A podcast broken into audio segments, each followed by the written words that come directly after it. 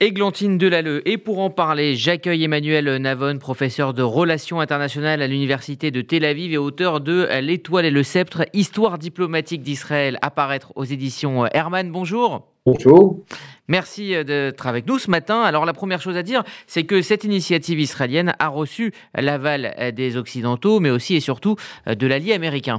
Certes, mais la question est de savoir si... Euh, cette euh, rencontre euh, aura des résultats concrets euh, et positifs C'est ça la vraie question.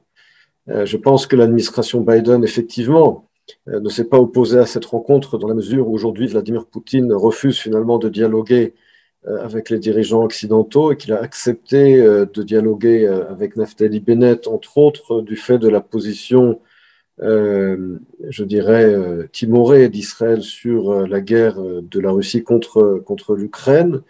Mais ce qui comptera, ce sera le résultat. Je rappelle tout de même que Vladimir Poutine a déjà humilié avant Bennett aussi bien Emmanuel Macron que Olaf Scholz en les recevant à Moscou et en leur mentant ouvertement, et qu'il a déclaré aujourd'hui même, ou hier plus exactement, que la Russie, je cite, obtiendra tout ce qu'elle veut en Ukraine, soit par la guerre, soit par la négociation.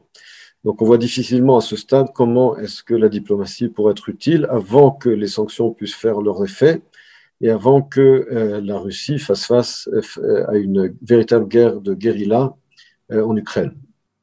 Alors dans ce cas-là, à quoi peut servir une médiation israélienne? Vous venez de rappeler à l'instant la détermination morbide et sans faille de Vladimir Poutine. Je, suis personnellement euh, dubitatif euh, sur euh, l'utilité d'une telle rencontre. Poutine étant ce qu'il est, un gangster et un menteur. Et par conséquent, je pense que Naftali Bennett a pris un risque énorme, peut-être même trop élevé. Alors, est-ce que, comme le dit euh, Naftali Bennett, il y avait l'obligation morale de tenter euh, de raisonner euh, Poutine Est-ce que c'est ça qui l'a poussé à partir en, plein Shabbat à Moscou? Ou est-ce que c'est aussi le signe d'une crainte d'Israël en ce qui concerne l'autre dossier très inquiétant pour Israël? C'est celui, évidemment, du nucléaire iranien.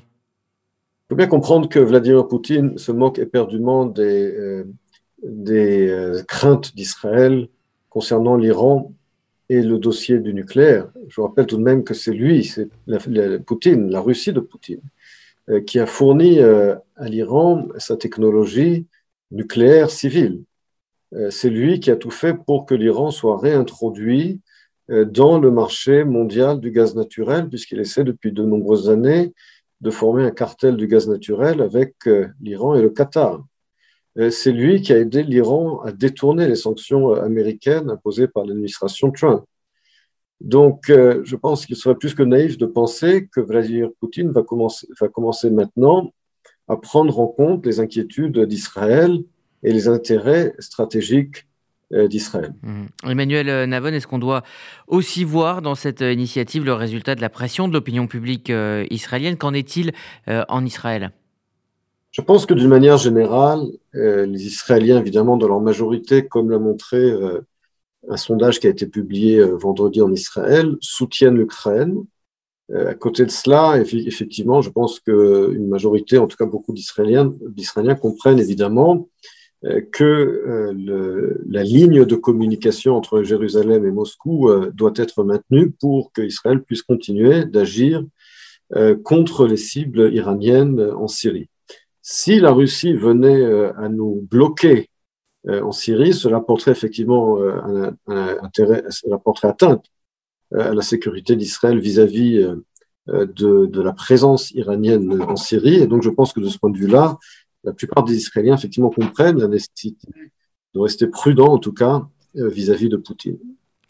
Merci Emmanuel Navon, professeur de relations internationales à l'Université euh, de Tel Aviv et auteur d'un livre à paraître, L'étoile et le sceptre, euh, histoire diplomatique d'Israël. Ça sera aux éditions Hermann fin mars. Merci à vous et bonne journée. Bonne journée. Vous écoutez la matinale info RCJ, place maintenant à la chronique écho de Gilles Belaïch consacrée aux néobanques.